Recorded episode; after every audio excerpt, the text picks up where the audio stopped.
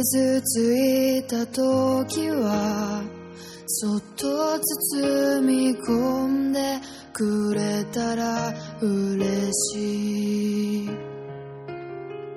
転んで立てない Hello，大家早上好，我还有个在吗？呃，最近因为比较忙，所以一直没有去读这个《小王子》。嗯，前段时间 发生了很多事情，包括北京下大雪，然后故宫人爆满，爆满的那天我还去了，然后就被很多朋友称，呃，不，被一位朋友称说你的腿是我们的眼，因为我去照照，我就是纯是为了去照照片嘛，然后就去了。哎呀，我的妈，就人非常的多，然后我又去的晚。我醒来的时候就将近快中午了，然后一看外面鹅毛下着鹅毛大雪，就想说，哎，这么好的天去拍故宫应该不错。下午一点多才出的门，然后到了到了天安门都已经快两点了，然后进去的时候就已经快三点了，然后进去还没多久就听到大广播说，呃，什么今天闭园时间为下午四点半。呃，将离闭园还有四十分钟的时间，请大家抓紧时间观赏。然后我就，你知道，O M G W T F 之类的。然后就因为又特别冷，鞋全湿了，所以就嘛照一照、看一看之类的。我也是好久好久没有进过故宫了，所以还算挺新鲜的吧。嗯，下雪那天对去了故宫。然后前段时间还干嘛了？啊，对，周二去看了那个歌剧魅影，真的是觉得这种东西临场的感觉，就是临场看现场会比要看 DVD 或者是真正去看这个在家里面看家庭影院的效果要好得多得多。包括舞台的效果，包括整个的气氛的这个渲染，还有本身就是这个故事本身吧，我觉得去现场看会。呃，这个冲击力会更大一些，会更有这个感觉。虽然我可能一开始我是看过，我是之前看过那《歌剧魅影》的英呃电影版，然后电影版就很久之前看的，也没什么印象了。然后这次去看，反正就有点就是刷新了之前对《歌剧魅影》的这种一贯的这种，觉得就是个凄惨凄美的爱情故事的这么一个感官吧。我觉得有很里面有很多的这个怎么讲？里面有很多的这个这个这个，呃，暗喻手法吧，我觉得还是很厉害的，很不错的。我觉得，因为现在还有票可以卖嘛，如果大家上座率虽然不是特别的高吧，我觉得我一直以为要来的话，应该上座率还挺高的，但是好像似乎在北京没有，也没有那么多的人，没有那么多人去看。所以，如果大家感有感兴趣的话，可以去看一下，可以去尝试的去现场看一看。嗯，对，然后还有什么啊？对，昨天去看了那个《火星救援》，对，呃，也是之前吧，因为国外上的比较早嘛，然后之前就是很多朋友就是在各种的这个社交网站上就会发说呆萌好萌啊，呆萌好棒啊，然后整个故事很不错啊什么的，所以我觉得，呃，这个科幻片来讲还是呃。我觉得可能近年来科幻片，好莱坞拍的科幻片会比较的多吧，因为我总觉得电影这个东西是一个比较就是赶超现现实社会的东西，所以比如说我们现在看到的这些科幻片，很有可能在二三十年后，可能就真的是会发生，所以他们只是做一个呃给我们的一个美好的愿景，包括会有一些呃。很多非常有新呃有新意的这个想法，或者是这种呃，就是一些美好的愿景吧。我觉得，所以呢，嗯，对，扯远了。然后 我就去看了，然后看的是 IMAX 三 D 的，在万达看的。哇，那个效果真的是非常的棒。如果大家就是有有有机会吧，有时间有有有时间嘛，就是真的应该去看一下 IMAX 三 D，这个效果真的不是盖的。真的不是盖的，非常的棒，也是就是跟我刚刚说《歌剧魅影》的感觉是一样，就是临场效果非常的棒，就是你在电影院里面看所有的东西和你在家里面看东西就是完全是不一样的感觉，毕竟它会有这个音响，它还会有 shit，隔壁楼上在装修。Anyway，它的音响，它的效果，就然后屏幕是大到就是大到一定的程度，就是你自己在家里面是绝对不可能做到的这种，所以是非常的，就是还是挺棒的吧。啊，包括电影本身呢，我觉得它没有去进行一个刻意的煽情，我觉得是看的非常的舒服。没有人说，呃，我死了，我要回去；他死了，我要回去救他，或者是什么，我为了什么什么，或者是我牺牲，然后去牺牲一些什么什么东西。他没有一个，他没有一个刻意的煽情，所以我觉得整场看下来会比较舒服。呃。对，然后中国元素加进来，我不太懂这个中国元素是在哪里，可能是要有一个外界的推力，所以才能导致整个剧情的进行进呃发展吧。但是我觉得中国这个有点，我看着有点囧，但是就嗯嘛，就把它就放过去就好了。对，还有什么呢？好像最近就这些吧。我最近活动好像还挺多的。对，大龄女青年。呃，大龄待业女青年没没就是不找工作，在天天玩来玩去的。我妈已经快把我就是，我妈已经就是在那个崩溃的边缘了。我我在找工作啦，大家就是不要担心，我在找工作，可能以后更的就会越来越的越来越慢。对，嗯，好吧。上次读到第六章对吧？那我们继续从第七章读，然后这次读三章，因为。呃，到第九章的话呢，整个故事在这个星球上，角小王子星球上的这个故事就整个完呃完结束了。所以呢，我们就读到第九章，然后包括把他和他玫瑰的故事整个都结束掉。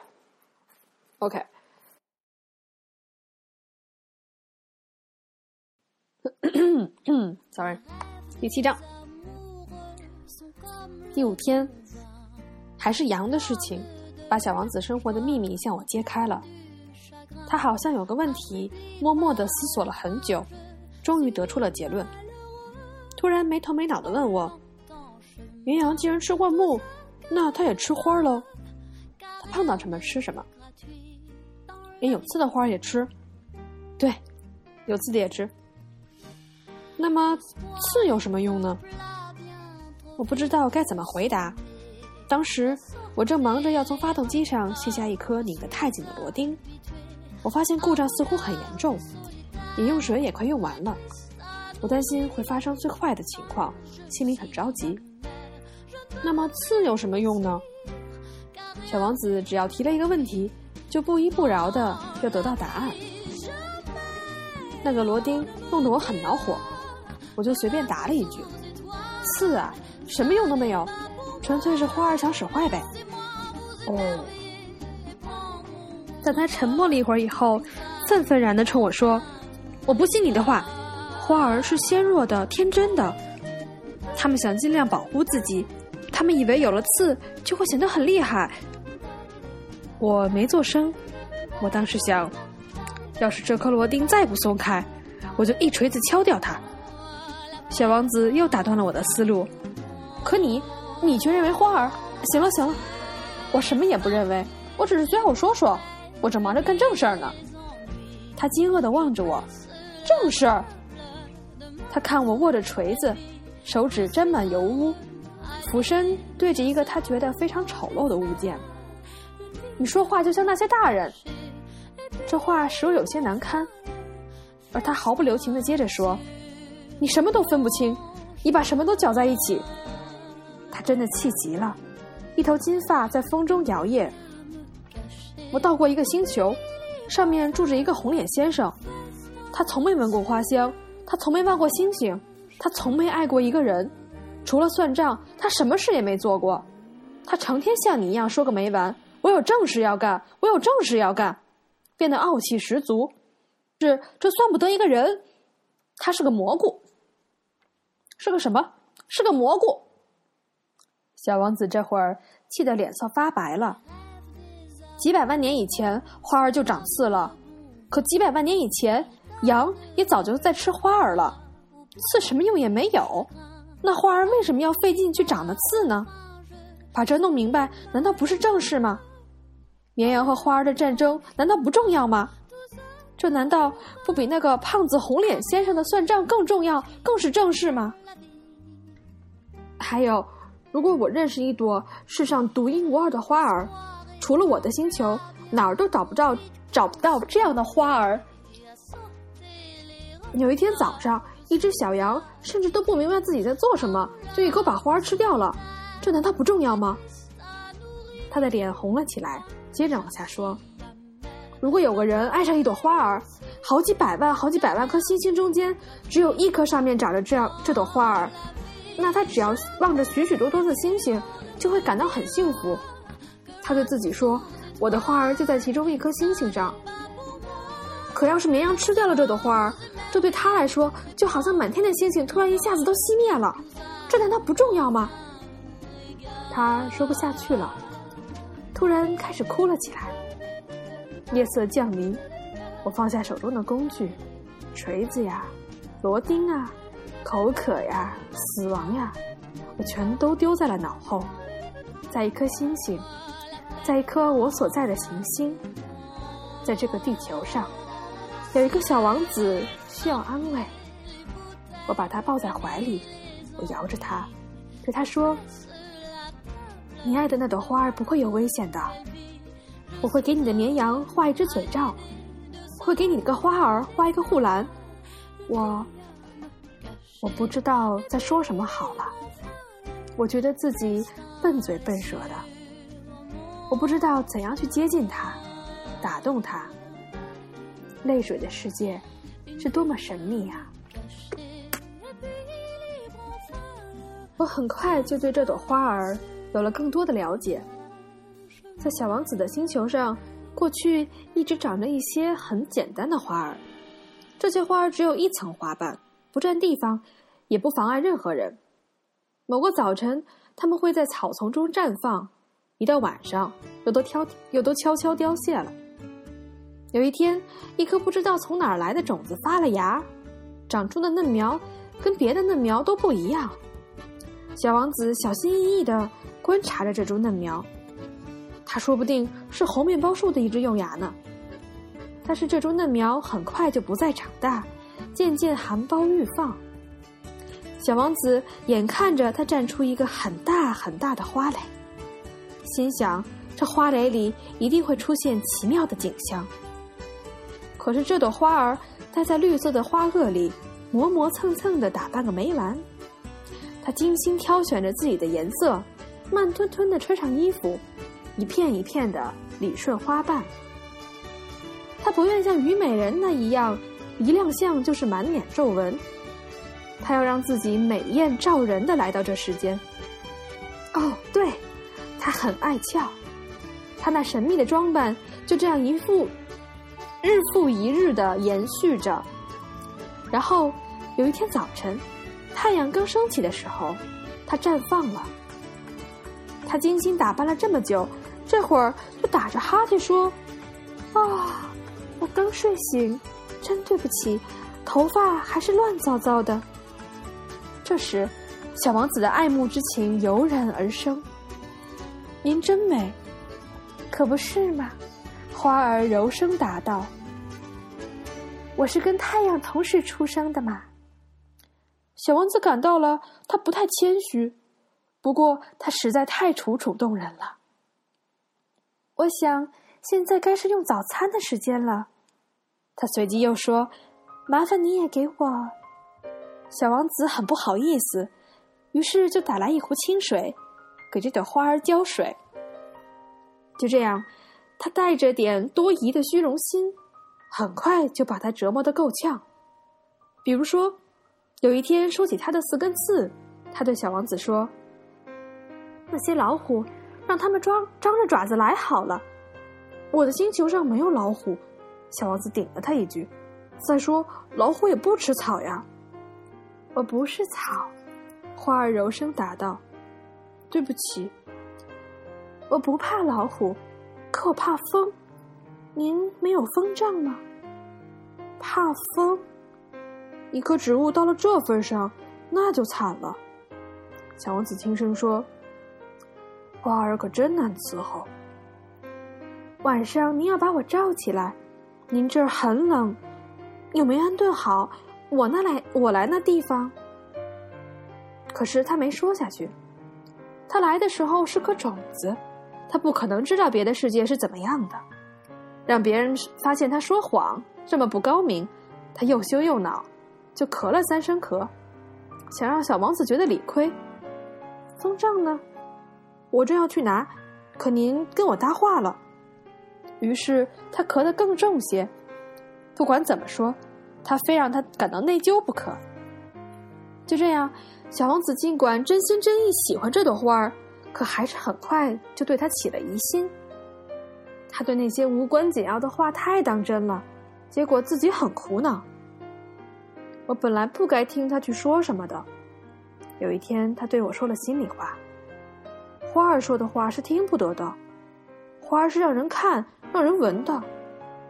这朵花儿让我的星球芳香四溢，我却不会享受这快乐。老祖老虎爪子那些话，惹得我那么生气。其实我该同情他才是。”他还对我说：“我当时什么也不懂，看他这个人，应该看他做什么。”而不是听他说什么。他给了我芳香，给了我光彩，我真不该逃走。我本该猜到他那小小花招背后的一片柔情。花儿总是这么表里不表里不一，可惜当时我太年轻，还不懂得怎么去爱他。我想他是趁着一群野鸟野鸟迁徙的机会出走的。动身的那天早晨。他把星球整理的井井有条，他仔细的疏通了活火山。星球上有两座活火山，热早餐很方便。还有一座死火山，不过正像他所说的，谁说的准呢？所以这座死火山也照样要疏通。火山疏通过了，就会缓缓的、均匀的燃烧，不会喷发。火山喷发跟烟囱冒火是一样的。当然，在地球上，我们实在太小了，没法去疏通火山。他们造成那么多麻烦，就是由于就是由于这个缘故。小王子还拔掉了刚长出来的几株猴面包树幼苗，他心情有点忧郁，心想这一走，就再也回不来了。所有这些习惯的活儿，这天早上都显得格外亲切。而当他最后。给他的花儿浇水，准备给他盖上罩子的时候，他只觉得想哭。再见了，他对花儿说。可他没有回答。再见了，他又说了一遍。花儿咳嗽起来，但不是由于感冒。我以前太傻了，他终于开口了，请你原谅我，但愿你能幸福。他感到吃惊的是。居然没有一声责备，他举着罩子，茫然不知所措的站在那儿。他不懂这般恬静的柔情。是的，我爱你，花儿对他说。但由于我的过错，你一点儿也没领会。这没什么要紧，不过你也和我一样傻。但愿你幸福。把这罩子放一边吧，我用不到它了。可是风，我并不是那么容易感冒的。夜晚的新鲜空气对我有好处。我是一朵花儿。可那些虫子和野兽，我既然想认识蝴蝶，就应该受得了两三条毛虫。我觉得这样挺好，要不然有谁来看我呢？你，你到时候已经走得远远的了。至于野兽，我根本不怕。我也有爪子。说着，他天真的让他看那四根刺，随后他又说：“别磨磨蹭蹭的，让人心烦。你已经决定要走了，那就走吧。”因为他不愿意让他看到自己流泪。他是一朵如此骄傲的花儿。终于把前两天拖的这个小王子读完了。今天呢是读完了小王子在这个他自己的星球上和玫瑰相爱并且错开的这么一个故事，然后之后他就会到不同的星球去碰到不同的人。我觉得整个的这个这个童话就跟人生其实很像的，包括你也会碰到不同的人，你也会你也会爱上不同的人，你会错过不同的人。所以我觉得，嗯，这么一想，其实还是一个挺有寓意的一个童话吧。嗯，我觉得小孩子看太小的孩子看这个可能不太能明白吧，不太能真正理解他这个本身本身其实他想就是影影射的影射的各种的意义。所以，可能经验经历比较多的人看这个会有更更多的感受吧。对，嗯，就是小王子的故事啦。啊，今天闲谈在前面说了，所以呢，就就这样吧。それではまた今度でえっと続きたいと思います。那我们就下次再继续吧。 那今天就到这里喽，拜拜，さよなら，じゃあね。